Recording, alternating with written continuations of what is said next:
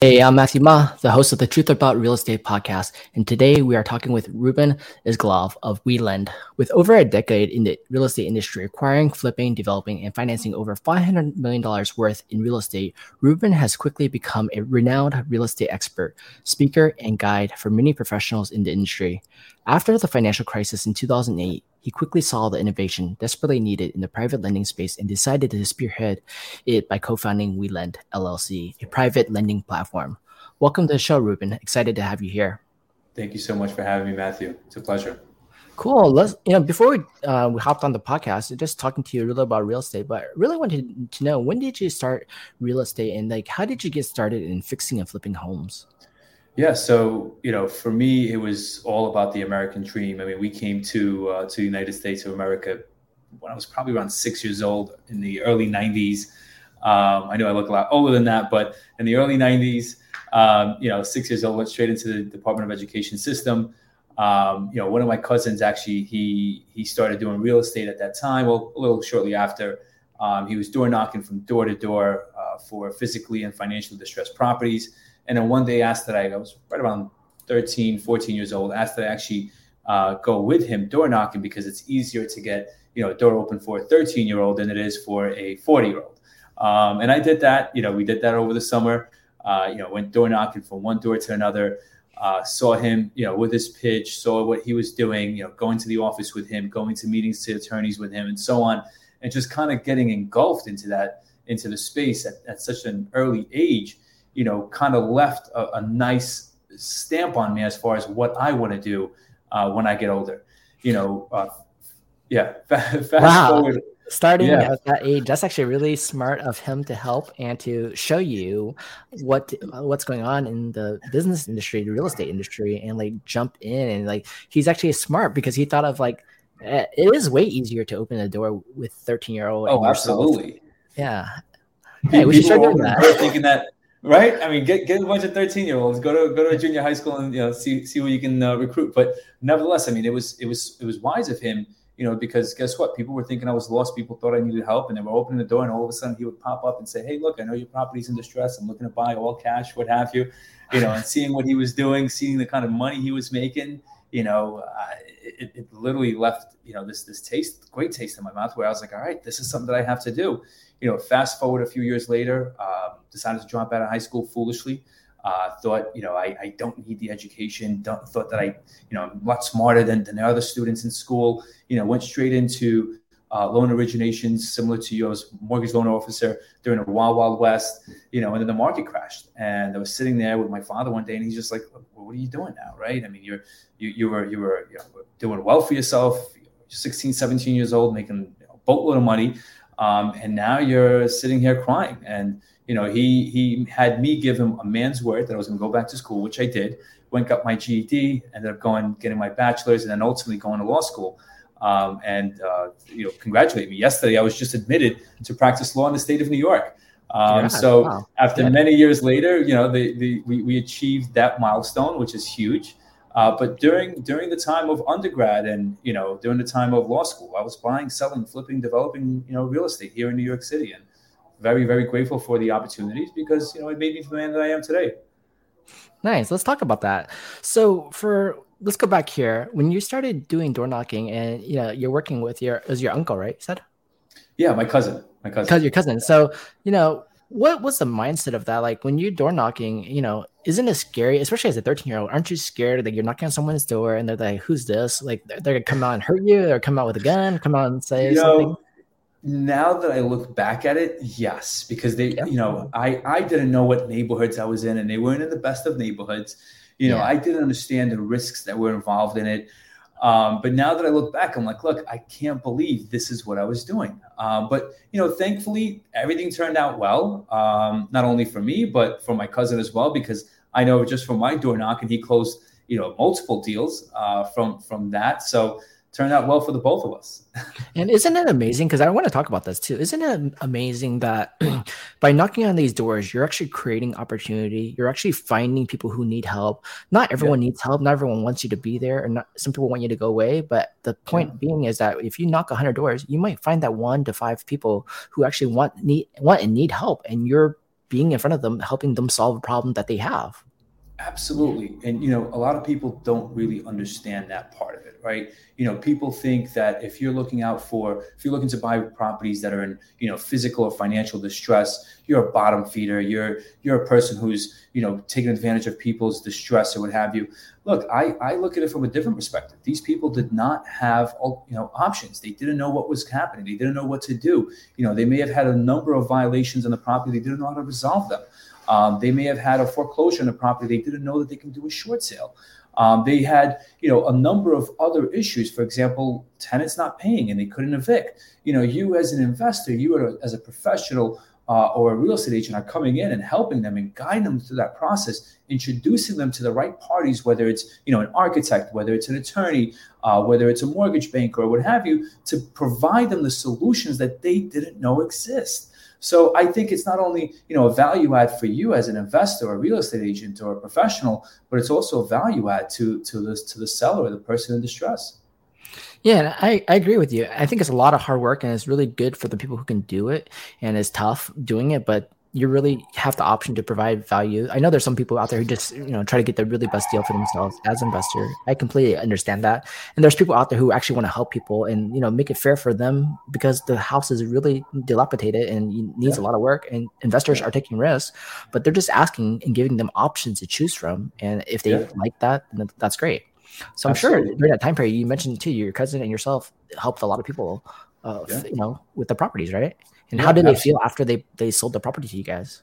Each and every one was grateful. You know, um, you know, we, we unfortunately didn't buy each and every property. I mean, mm-hmm. there were some times where we just helped the, the person in in their in their issues, right? We connected them with an attorney to to help with the eviction. We helped them, you know, by connecting them with an architect or an expediter to help them with their violations you know there was a number of property managers to help them manage their properties you know we didn't get compensated for that it was just a matter of goodwill of helping the other person because guess what whatever goes around comes around so you know you try to do as much good as you can uh, so that good comes right back to you yeah, that makes sense too. And I'm sure when, when they feel happy and helped, you know, the neighborhood, everyone, they might see other friends and family and say, Hey, actually, these are great guys who are helping me. And then, you know, they moved on to the next thing. And then you may have met some other neighbors too, and they're interested in, in selling as well.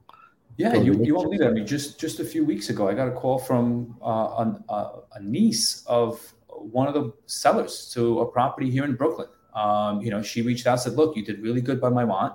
Um, she was very, very happy with you, and we're looking to sell the property today."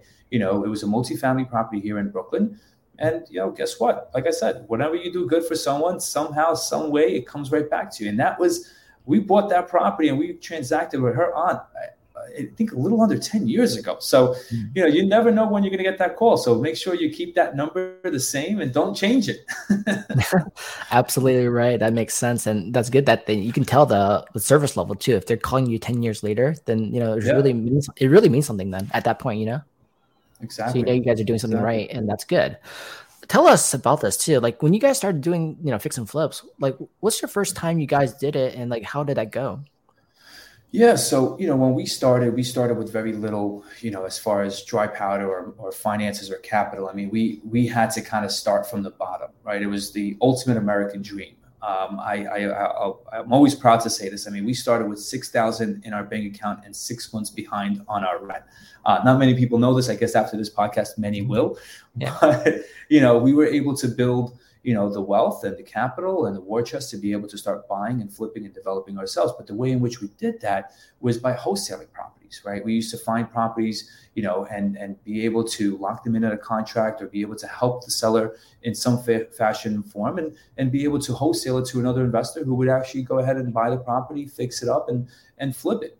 Um, and that enabled us to build a capital that we needed to be able to grow our small empire that we hold today um, and forever grateful for that.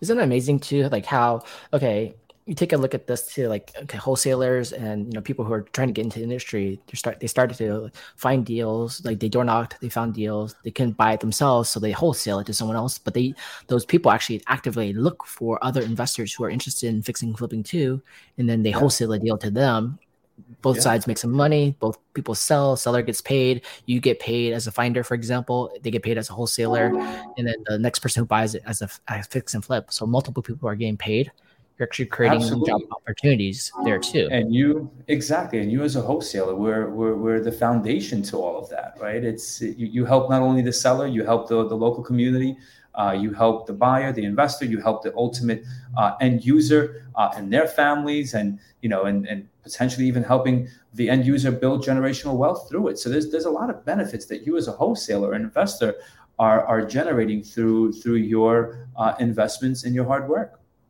So in, in wholesaling too, like in wholesaling, there takes a lot of work, like a lot of grinding too, because you're having to, you know, dial like really, literally knock, dial for dollars, and like circle prospect in neighborhoods, and like really find those needles in the haystack, those uh, properties who want to sell. Isn't yeah. that? Don't you think that's really a lot of work and really tough to do? It's all a numbers game. You know, I always tell that to each and every one of my investors. You know, sometimes we we speak to our borrowers, and they're like, "Look, you know, I just can't find enough deals. I mean, how? What, what do you recommend? What do you suggest I do? What am I doing wrong?" And I tell them, "Look, it's all numbers game." When we were in you know, in the fix and flip space ourselves, buying, selling, flipping, developing. I mean, I used to make well over a dozen offers on a daily basis on properties. Um, you know, and not not all of them. I wish each and every one of them panned out, but I would say a good 85, 95% of them did not work out. Uh, but all you really need is that five to 15% on an annual basis to work out. And that's exactly what, what the numbers are. It's, it's all a numbers game. You, you got to do as much uh, uh, work as you can in the beginning. You got to make as many offers as you can. You got to be able to see as many properties as you can to be able to go out there and potentially get that five or fifteen percent come back to you within you know some period of time, so that you can actually buy, flip, and you know develop that property. Yeah, that's pretty interesting because when I look at that, I look at real estate sales, real estate agents, like, you know, you teach them everything in real estate sales business is all about like process, systems, hitting yeah. your numbers and being diligent and doing the work and being a numbers game if you can do that quantity and get the right activity and learn how to convert better and learn how to market better and then build the influence on around it then you can yeah. succeed but that's really hard because it's so much to do and like you're looking at hey i need to learn about financing marketing business strategy you know and everything else on top of it right and doing the calls and Look, and door knocking. it is it it sounds like it's a lot. It looks like it's a lot, and truth be told, it is a lot. But if you treat it as a full time business, um, then then you'll do well. And you know, look, the first two or three years of of being in the business, I, I can I can attest to the fact that it wasn't easy. You know, I I had you know, I had really bad times. I had, you know, a donut on my car and I couldn't fix it. You know, it, it was bad. But, you know, if you're able to to manage that and and be able to withstand the hard times, and you will reap the benefits in the future. And you know, it's the hard work. Um, you know, look, I'll be honest with you. I was working from seven to nine p.m., seven a.m. in the morning from to nine p.m. Right, and and that hard work, practically seven days a week. That hard work is what helped me develop what we have today. And I, I would recommend that to each and every investor, real estate agent, or any professional, whether in real estate or not. It's all a matter of hard work. I mean, look at Elon Musk, right? What is he doing? I mean, the, I, I, was listening to an interview yesterday. He's, I heard him say something to the effect of, you know, he has a sleeping bag, and sometimes he sleeps in these factories, right? I mean, yep. in a sleeping bag. Elon Musk, the richest man in the world, right? Like, it's all a matter of hard work, and that's that's you'll be able to reap the benefits at a later point. You may not see the strides that you're making and and and, and the moves and the developments that that you're actually making um, in in the short term, but long term, they're definitely going to come out and, and you will be proud and happy of the fact that you did what you did at that time. It's like um, what's it called? Like like Mark Cuban said, like you rather work 80 hours a week for yourself rather than working 40 hours a week for someone else. That's part of it too. Absolutely. And when you look at like NBA, like Warriors and everything, you look at those guys, they practice like crazy. They do everything they can. They're there for hours a day practicing before even the game starts. But in sales and other businesses, I don't want to practice. I just want instant gratification. Why do I need to do anything? You know, you know, what's you what know, numbers are you talking about? You know? That's the Instagram problem, right? That's the social media problem because everyone is seeing the basketball players at the clubs, everyone is seeing the basketball players, you know, at the fancy restaurants, but no one is seeing the basketball players when they're practicing or same goes for the attorneys, right? I mean, I was in law school myself. I've seen attorneys, their hard work, their dedication, their sleepless nights, you know, and, and many attorneys today that I know that I went to law school today, that I went to law school with, I mean, they're putting 100 hour weeks, right? Uh, but I guarantee you, in you know five or ten years, uh, they're going to be reaping the benefits then. And it's the same goes for for the basketball players, you know, the real estate agents, the attorneys, you know, the doctors, whoever, whatever, whatever business you're in, whether you're cleaning toilets or you know you're you're this this this big honcho. It's all a matter of hard work and dedication. Yeah, and that's tough because like I know a lot of people want to do a quick sprint and get there, but like this is a long marathon. You know, it took you like 10 years Good to get luck. to you 10, 15 years to be successful and be overnight success over 15 years, right? That's how it works. exactly. Exactly. But you know, like you hear today, a lot of um, a lot of agents are joining the real estate business right now. It's like number one time to be a real estate agent and to do sales and real estate because hey, it's a lot of money. It's glamorous. I can just show houses and get paid a lot of money, or fix and flip and get paid. But it's not that simple. It's a lot of work No, behind scenes not. to really become It's successful. not. You know, Yeah. I, I heard a quote something to the effect of the right time was always five years ago. Whatever Mhm. time that five years ago was, it was always five years ago. So, you know, five years from now, the right time was today. So don't waste time. Go out there and do it and, and, and just get, you know, just launch the companies, launch, launch whatever it is that you want to do. Don't waste time. Exactly. Execution is all about execution. So let's talk about this. When when you started doing your first deal, like you mentioned six thousand dollars and behind in rent, how did you get to do your first fix and flip? Like what took what steps did you take to get there? Oh man. Um, so the first thing that we did was we used to connect, you know, sellers to investors and be able to create that wholesale fee, right? Be able to Mhm. collect and and, and make money that way. Um, the investors were paying us, you know, for for that connection. The investors were be able to like, you know, again, give us give us some piece of the pie. Um, it took us, I, I want to say, about three three years, give or take, for us to be able to start buying real estate ourselves. You know, at some point, uh, we did end up buying a property in Bushwick. It was one of our one of our first flips. Uh, it was a three unit property. Uh, we bought the property for right around three hundred thousand dollars. Uh, we put give or take about five hundred thousand into the renovation. Uh, so all in, it was right under I would say about a million dollars uh, after carrying costs, holding costs, and what have you. And then we ended up selling that property for one point four million. Um, you know, look, that was a home run. It was an amazing deal uh, it, it that those type of deals they don't come around often. But if you're out there and you're grinding and you're putting in the time, you'll be able to see them. You know, and there were some deals where again we made well over four hundred thousand dollars, or there were some deals where we only made forty thousand dollars. Uh, not every deal is a home run. It's just a matter of you putting in the time and being able to go out there and look out for them, you know, on a full time basis. And I think the hard part about that too is like for you know, for me when I look at it, a, it's a lot of work up front to do it. But if you find the right deal, you can make a lot of money on it. And the part of it too is like executing. Like yes, not every deal is gonna be a home run, but if you can get base hits and you can keep doing that multiple times over and build a Yeah. momentum, build a build a team, Yeah. build a strategy, you get you gain the experience. So you're actually paying for experience. You hope you never lose, but you're gonna keep growing, and over time it'll get the chunk can get bigger and bigger as you see the opportunity Exactly. come along, right? But if you never start, you're never going to get there, anyways. But you also have to know, you know, you have to have a network, right? I mean, I wouldn't be able to buy that property in, in Bushwick, Brooklyn, um, had it not been for my hard money lender at the time. Old school, you know, older guy uh, in his 70s. You know, he was driving in his Mercedes from house to house, you know, taking a look at the property or giving you an offer as far as what they would finance at the outset. Don't get me wrong, he was expensive. You know, we were paying at that time I want to say anywhere between 14 to 15% rate, and then anywhere Yeah. between two to four points.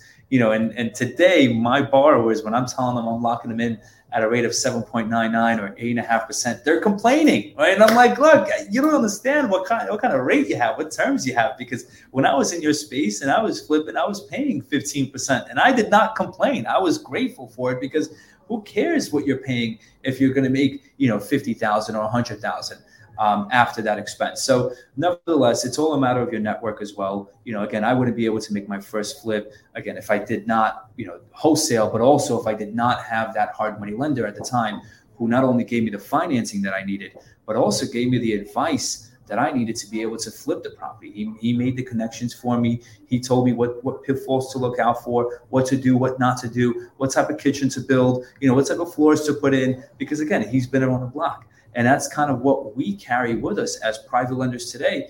You know, I'm forever thankful to him because he able he was able to to help me uh, build my net my, my net worth because he was able to finance our deals, but he also helped me by giving me the guidance that I need. And we carry, we here at WeLend, we carry that with us today because not only do we want to provide financing to our investors, but we also want to be able to guide them through the process.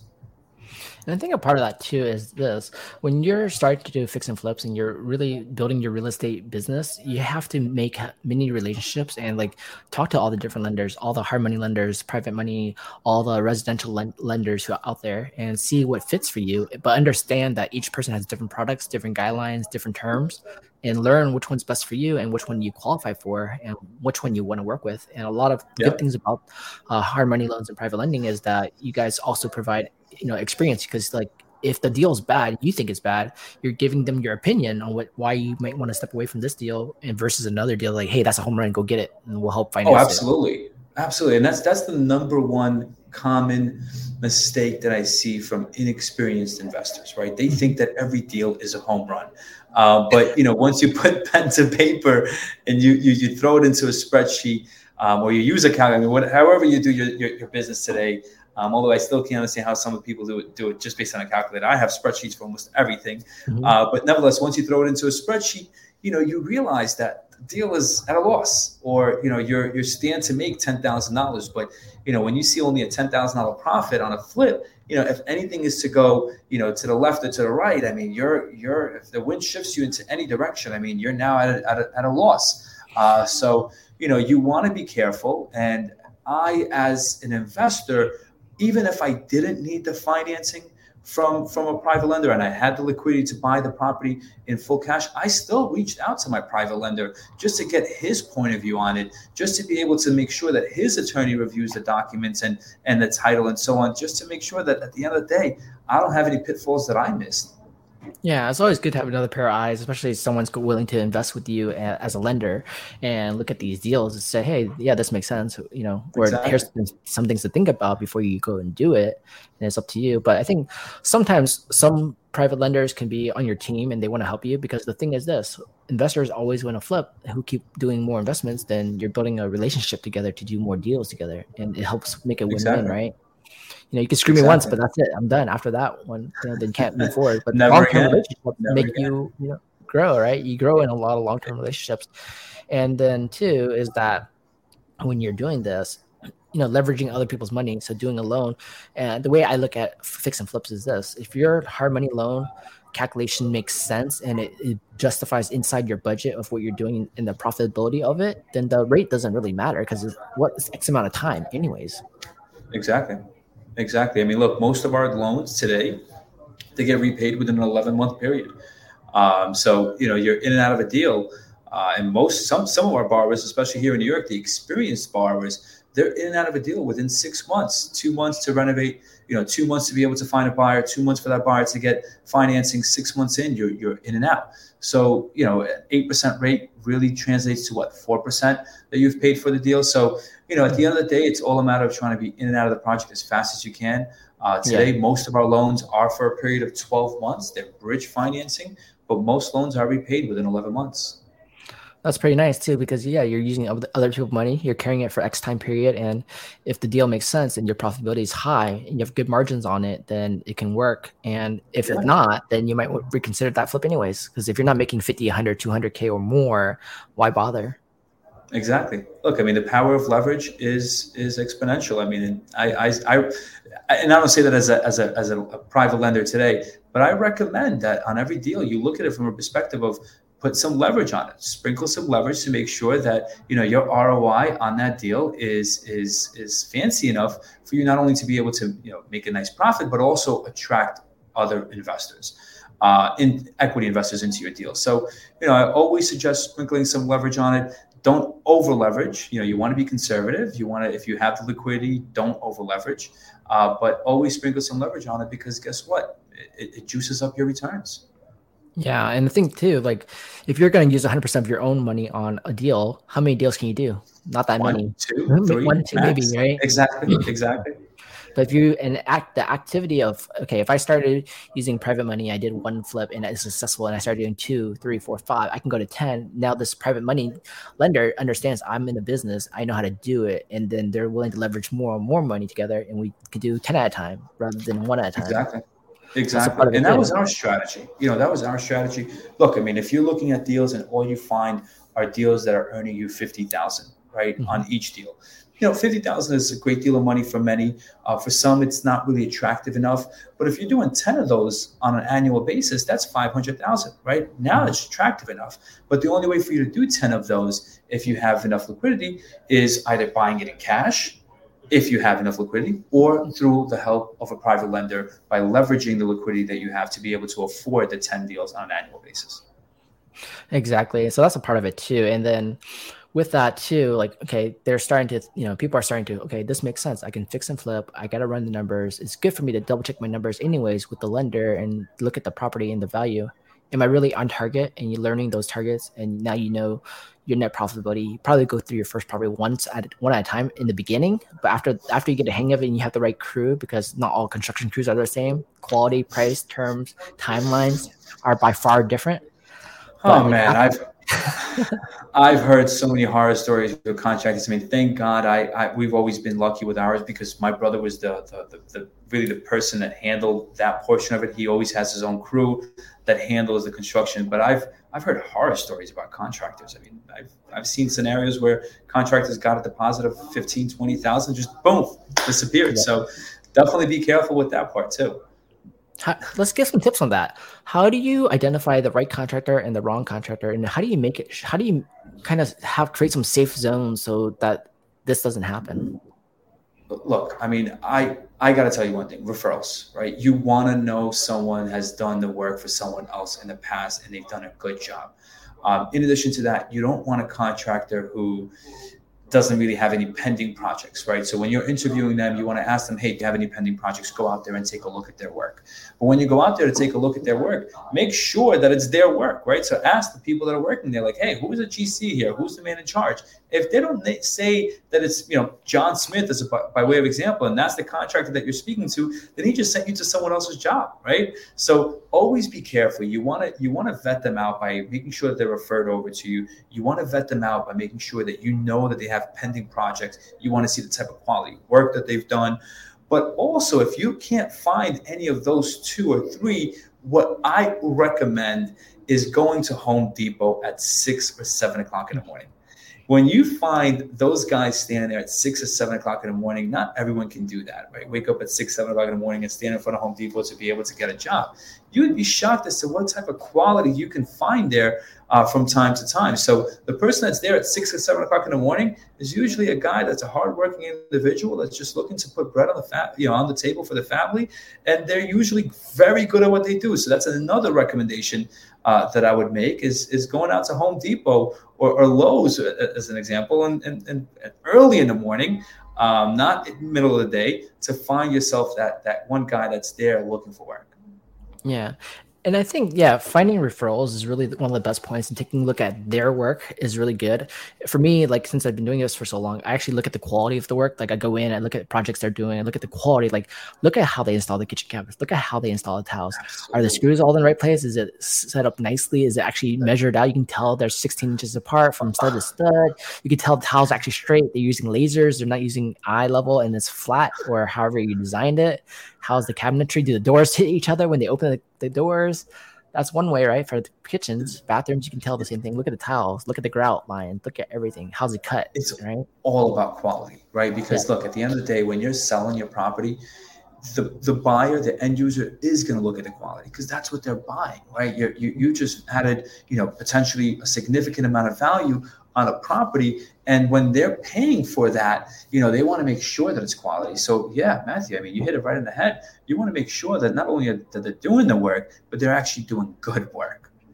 Yeah, and each contractor is different too. The way they do it. Like when I interview contractors, I see the differences. If I ask you, because if I ask you how to do something and you can't explain exactly step by step how to do it, then I understand like there's certain things you gotta be watch out for, for right off the bat. And the reason I say that is actually done a lot of the work myself, like from ground up. I did a lot of the work, you know, so I understand how they're doing it, but that's through experience over time.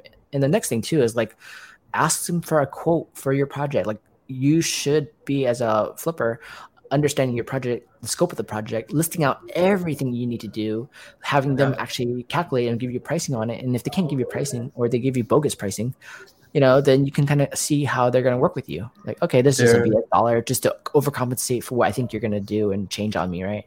You want aligned item itemized line by line as to what they're doing what the cost is for it you know because if they can't provide that for you mm-hmm. then they're most likely fly by night type of guys right? So you want to be careful with that. You want to make sure they're able to provide you know the, the, the cost and how they're applying that cost not just like oh well this will cost you 50000 all right? Well how are you actually using that 50000 where is it going? You know give me an itemized list of how that's being applied I don't have time for that. You, you want it or not, right? And, and, I get it. Contractors are busy, but like when I see a line item that says one line total price and there's no breakdown, and your contract looks really bad, I'm just gonna walk away because that's exactly. not for me, right? Exactly, and and avoid the contractors that, that want you know the fifty percent deposit right from the start, right? You there's no reason for it. Yeah, there, there, there's a reason to give them some kind of deposit just mm-hmm. for them to start you know getting the labor in there, but there's no reason why for you know they, they need a 50% deposit. No way. Yeah there isn't. And you'll see over time. And then the good thing is too like okay on your first deal don't go to two don't do multiple deals at the beginning. Do one deal. Find the right contractor. Interview them. Spend the time. Yes you're taking more time than normal but you should start interviewing them before you even buy your first house you know and see who's willing to give you time. If they're not willing to give you time you already know it's going to be harder to work with anyways you got to crawl before you walk. You got to walk before you run. Huge yeah. believer in that here. You know you don't want to take on more projects than you can actually handle. I've seen that happen a lot right where everything just goes bust. So you know start slow start small uh, build up your crew build up your team uh, build up your network and then you know once you've you've you feel like you've have you know a hand on it that's when you go out there and you actually start handling five or ten projects on a monthly basis uh, but when we started we started slow that's hard though because you know everyone wants instant gratification. I just want to be a fix and flipper right now. I want, I want to get paid today. I don't want to wait. But if you don't wait, you're taking the risk right now on the first property Absolutely. with your investor right now, and you're going to run into all the issues that we talk about because you didn't prepare ahead of time. Very likely to go bust if you try, you know, too many projects at one time. Very likely because look, you you don't even realize how many pitfalls there are, right? I mean, you you got to be careful. You just got to be careful. Yeah, and you you have to over um you also have to overestimate too. Like whatever project you think you're going to spend, add another 15 to 25% on top of that because something's going to happen in between it that you don't know about. It's inevitable. It's inevitable. Yeah. And not only that, I mean, sometimes it's you're the one that's making it happen, right? Because yeah. you know, you, you wanted to put a $10,000 kitchen, all of a sudden now it's a $15,000 kitchen. You wanted yeah. to put a bathroom for 5,000, now all of a sudden it's, you know, six or 7,000. And those small little add-ons, and they happen all the time, right? I mean, they happen all the time. Those small little add-ons, they catch up. So yeah, you, you think you're going to spend X amount, you end up spending a lot more than that. You know, once the once once you're at the finish line. Exactly. You mentioned bathroom for five thousand, and for me, like, damn, I wish because in the Bay Area now, the minimum starting price is fifteen thousand to twenty five thousand. You know, depending on what you're doing. You and know, like, things things have jumped up exponentially.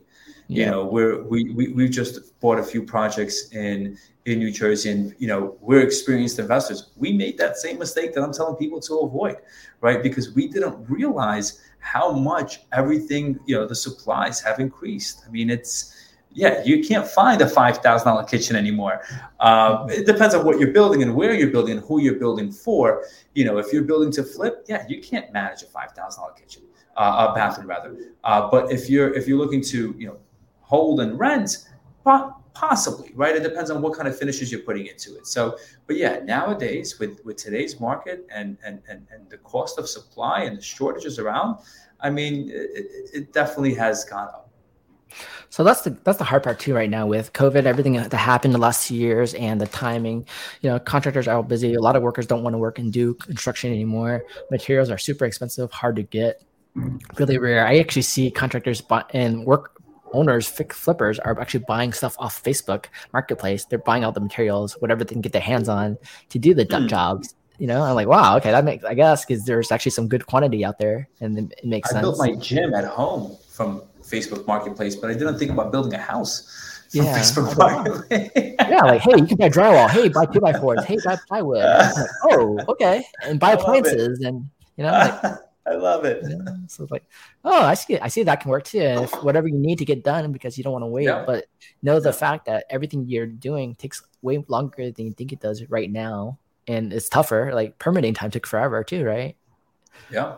So yeah, I mean, permitting time here in New York is just infamous to take long, right? You know, DOB inspections. I mean, good luck, right? Uh, evictions, good luck. I mean, timing on everything is just everything has just been dragged out, uh, especially so what do you in New York. About that?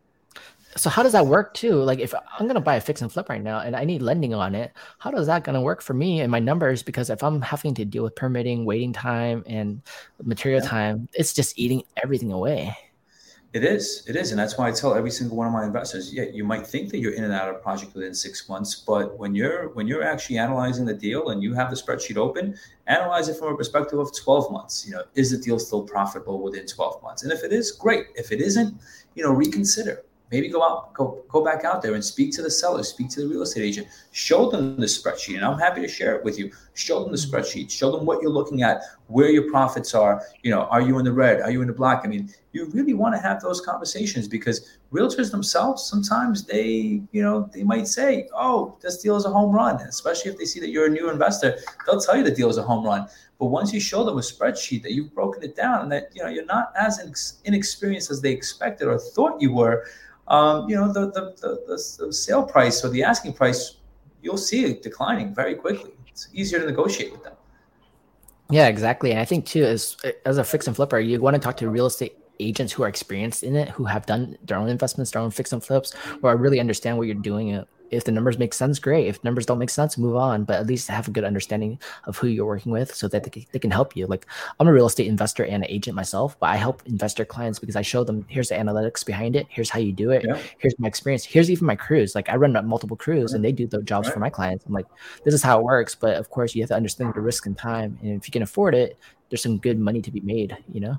Absolutely. Look, I mean, as a real estate agent, it's in your benefit for the deal to work out for you know your your your buyer, your client, because as he as as successful as he is, uh, because of that, he's going to start more buying more deals from you in the future. So yeah, it's yeah. in your interest to be able to introduce them to the. And same thing here, right? It's in our interest to make sure that our borrowers succeed, not only from purposes of you know future business, but making sure that our loan is repaid, making sure that you know we don't lose a dime on of, of any of the money that we've that we've lent out. I mean, thankfully, and and and and, and with God's blessing, I mean, we we've till this day have a zero dollar principal loss, right? We have yet to lose a penny, um, nice. thankfully, and you know, at the end of the day, that we we strive to make sure that that never happens. Yeah, I think you know a part of that too is like you really want to find your core four, right? Like your real estate agent, investor agent, your lenders, your private money, uh, residential lenders for future deals, and your contract contractor, your manager, whatever you need to build it, build up your yeah. flow, right? Yeah, absolutely. Yeah, and everyone's looking together. So let's talk about lending too. So how does the private money lending work, and what things do flippers need to go through to get the to get the money? I mean, we need a lot less than say a traditional or portfolio, you know, lender, right? We we are private lenders. It's also known as alternative lending, also known as asset-based lending, and so on. I mean, essentially, what that means is that when we are lending you, the borrower, the funds, we're not looking at you as the borrower as much as we are looking at the asset that we're lending, hence asset based lenders, right? We're looking more on the asset to make sure that the asset or the deal that you're buying, there's meat on the bone. It's profitable. We're looking at the location. We're looking at, you know, the condition. Uh, we're looking at whether it's vacant or not. We're looking at what the scope of work looks like. I mean, there's a number of, of things that we're analyzing when we're looking at the asset. But aside from that, we're also looking at you from a perspective of your experience and your FICO score right? If if the borrower doesn't have any income because he's a full-time investor, that's okay with us because that actually is better for us because we know that he is experienced. He knows what he's doing. Today, luckily, 89% of our borrowers are experienced investors. We love that because the chances are of that of, of that loan defaulting is slim. Uh, but essentially, what we're looking at is the asset. You know, I would say good 80% of our underwriting is looking at the asset versus uh, the the investor, and then the other 20% is the investor experience and FICO. 620 FICO for us is excellent credit. although today the average FICO score for us is about 693, you know, we do not require tax returns. We don't require bank statements. Uh, we don't, you know, we don't really care about the property condition. For example, some properties that we've lent on, they're missing a roof, they're missing a wall. I mean, they've been burnt down to the ground, um, and that's okay with us. Whereas, know, a conservative, rather a, a conventional lender, they would never lend on that, right? Because the asset itself is not mortgageable. For us, that's kind of where our business is and our focus is today. So the difference too for those out there, the difference is like on a residential loan. Residential loan, you need to get appraisal. You need to have a house that's habitable. You need to uh, qualify for the loan and whatever percent down payment to qualify. And they're basically yeah. selling that loan to Fannie, Freddie Mac. So that's why you have to do all those things. And you need tax returns and income and good credit. Yeah, so the difference yeah. between that and private money is that private money you don't deal with all that. You're dealing with asset base, which is similar, really similar to commercial property. You deal with the property mm-hmm. first, and you run all the numbers on the property, analyze the property, and then it comes to you. Are you capable as a investor to do the work that you need exactly. to qual- and qualify on that route, regardless of your credit score so much and your income and what you're putting into it? Yeah. That's the difference between residential yeah. lo- regular loans, conventional loans. Yeah, yeah, exactly. I mean, look, we, you know, like I said, most of our borrowers don't have a full time job. They're not W two employees. You know, all they do is real estate investing, or they might be real estate invest, uh, uh, uh, uh, real estate agents. They don't have consistent tax returns, so as a result, they may not qualify for a conventional loan. Whereas with us, they they they are a perfect fit. And how is that process? Some people ask too, oh, can't I just get a regular loan and get a, a construction loan on that regular loan versus going to a private money? Won't, won't that be cheaper? For a conventional loan, absolutely, absolutely. Conventional loans are cheaper, although today's market they're not, right? I mean, if you look at today's market, I think you know, speaking to a friend of mine who's who's a conventional lender, I mean, he's he's lending at right around five and a half to six and a half percent. Uh, mm-hmm. that's where he's locking in his rates. You know, today our rates on our bridge loan, which are the 12 month loans, are right around 7.99. Um, although I expect that to be increasing very soon. Uh, but I, at this point, it is at 7.99. So it's not too far apart from your conventional lender. But look, it's not even a matter of, of cost. A lot of times it's, it's a matter of qualifying, right? Our borrowers, many of them are not mortgageable for all the reasons I've, I've, I've mentioned, or the property itself is not mortgageable, or the borrower just doesn't have the time to waste with a conventional lender, right? You know, a lot of times the, the Exactly. I mean, you know, the seller wants to be in and out. They they they're telling you, hey, look, if you're if you're cash close and you can close within seven business days, the deal is yours, and you know we'll discount it by 20, 30,000 because of that. So so many of our investors are coming to us because of our speed to close. But also, you know, many of our deals today are coming from the foreclosure auctions. You can't get a, a conventional loan on a property that you just want to bid on a, on, on a foreclosure auction because you can't even get into the property for an appraisal, which is one of the qualifications with a conventional lender. Now, we do want to do an appraisal on every single property, but we don't have to go into the property. We can actually do a drive-by appraisal as well. And I think at the end of the day, what it comes down is qualifying for the property, qualifying yourself, and doing it with a timeline that makes sense. And as long as the rates and the numbers make sense on the property you're doing as an investor, it really doesn't matter. But the goal is really saving time, finding the deal, getting it to work with the seller, negotiating the best price you can get for it with the lending included in mind. And if the numbers work for you, you know, take a take a stab at it. And it's good to have experience. It's good to have mentorship and people who have done it already. So you don't miss out on the pitfalls of going through it. But after you build the momentum get going, remember how long are you carrying it? Let's say 12 months. Okay, what's the cost of 12 months to carry it? And how much profit are you really making? Right. If it makes sense right. and the risk is with you, you can go for it, right? Absolutely. But I think people get stuck on it. Like, oh, people get stuck on the idea, oh, private money is expensive and I don't want to bother. I don't really want to research it. But then they end up not doing any deal because they're just over analyzing. And they even if they try, oh, the qual the conventional didn't qualify anyways. Right, right, exactly, and or they just don't have the time, right? You know, the conventional lenders telling them, look, you, you need at least sixty days for me able to for me to be able to coordinate a loan for you, and they don't have that time. Um, yeah. So yeah, you hit it right in the head. I mean, it's not a matter of yeah, it's not a matter of the cost. It's a matter of qualification. It's a matter of execution. You know, with a private lender, uh, the the certainty of closing is a lot higher than with a conventional lender. Now, not to knock down a conventional lender because we get a lot of business today from mortgage brokers and so on and what have you. But you know, we're on two sides of of different spectrums here. And you know, a conventional lender definitely complements a, a private lender and vice versa. But we just we just focus on different type of clientele and borrowers and different type of assets and the conditions of those assets. Yeah, I think to, to, go with that too is like, yeah, really. For example, let's say that you're a fix and flipper, and then you decide you want to keep the property. You can always do this too. Borrow hard money loan, use the use the money, fix the house up, make it qualifiable, and you want to move into it. You move into it, and then you refinance with a regular conventional loan at a better rate. But you know, in the beginning, you paid X amount, and at the next part, when you refinanced it, you paid X amount. So you take um what does it call? You just blend the rates and you understand here's what you got overall. And it was yeah, a better deal. Yeah. So Look, I mean, you, you made actually a very good point. You know, the other the other difference about a private loan is the fact that this is a business purpose loan, which means that we only lend to investors on their investments. If you have, you know, the intent or the idea of moving into the property and we find out about that, we're not going to lend it alone, right? You know, so essentially it has to go, we're lending to an entity, you know, and behind it is the principal who has to have the, you know, some somewhat of experience or the credit or what have you, but we're essentially lending to an entity, which is a business in this situation. And the business itself is the fixing and flipping.